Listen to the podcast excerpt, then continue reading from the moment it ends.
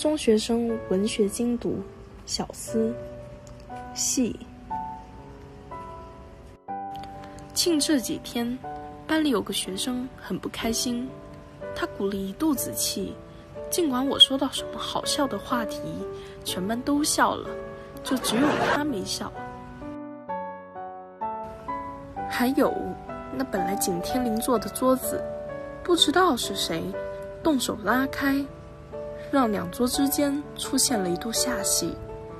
看在眼里，我可没有作声，因为我只有等待。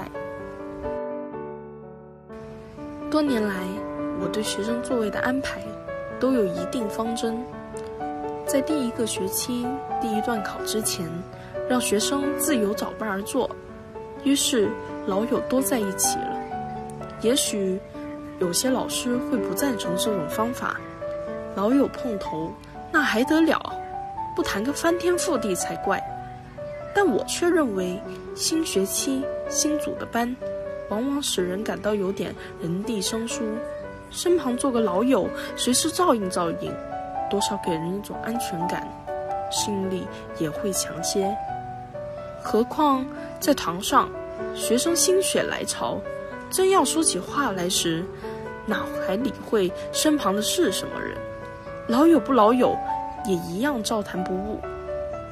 如果老师有办法把课堂秩序控制得好，就是10个老友对在一起也不会有什么不妥。到了第二段考，有时也会等到第二学期，我便会很用心地给他们一次大调动。这一次呀，必定干得天怒人怨，仿佛把人家的骨肉拆散，或贴错了门神。老友分开了，冤家死对头相配成对，最顽皮和最乖的，最活泼和最固执的，平日早有心病互不理睬的，哈，果真热闹。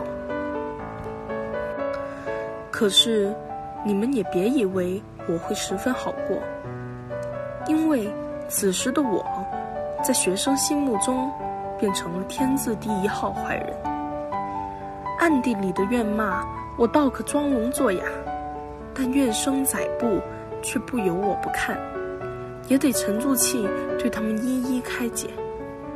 不过经验告诉我们，这种风浪总会过去的，又不是什么代天之仇，只是小孩子似的怄气，多接触了，取得协调和谐，绝不是一件难事。不久，看见他们已经玩在一堆，我这个大坏人就可松一口气。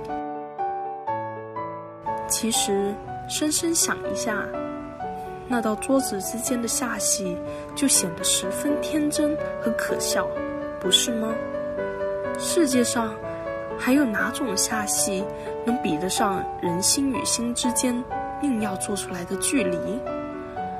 多年同学，既没有什么刻骨铭心的深仇大恨，过的又是单纯快乐而不可多得的学校生活，竟然不知怎的会弄得3年2载不理不睬，如今比邻而坐，吝啬的连一个笑脸也收藏起来。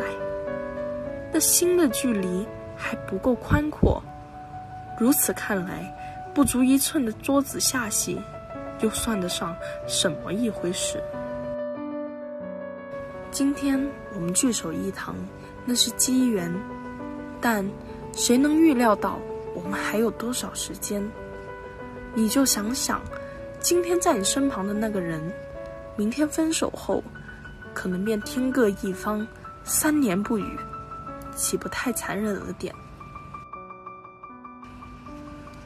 旁人对那戏缝是毫无办法的，是谁造成的戏，谁便该去使它重合。所以我在等待。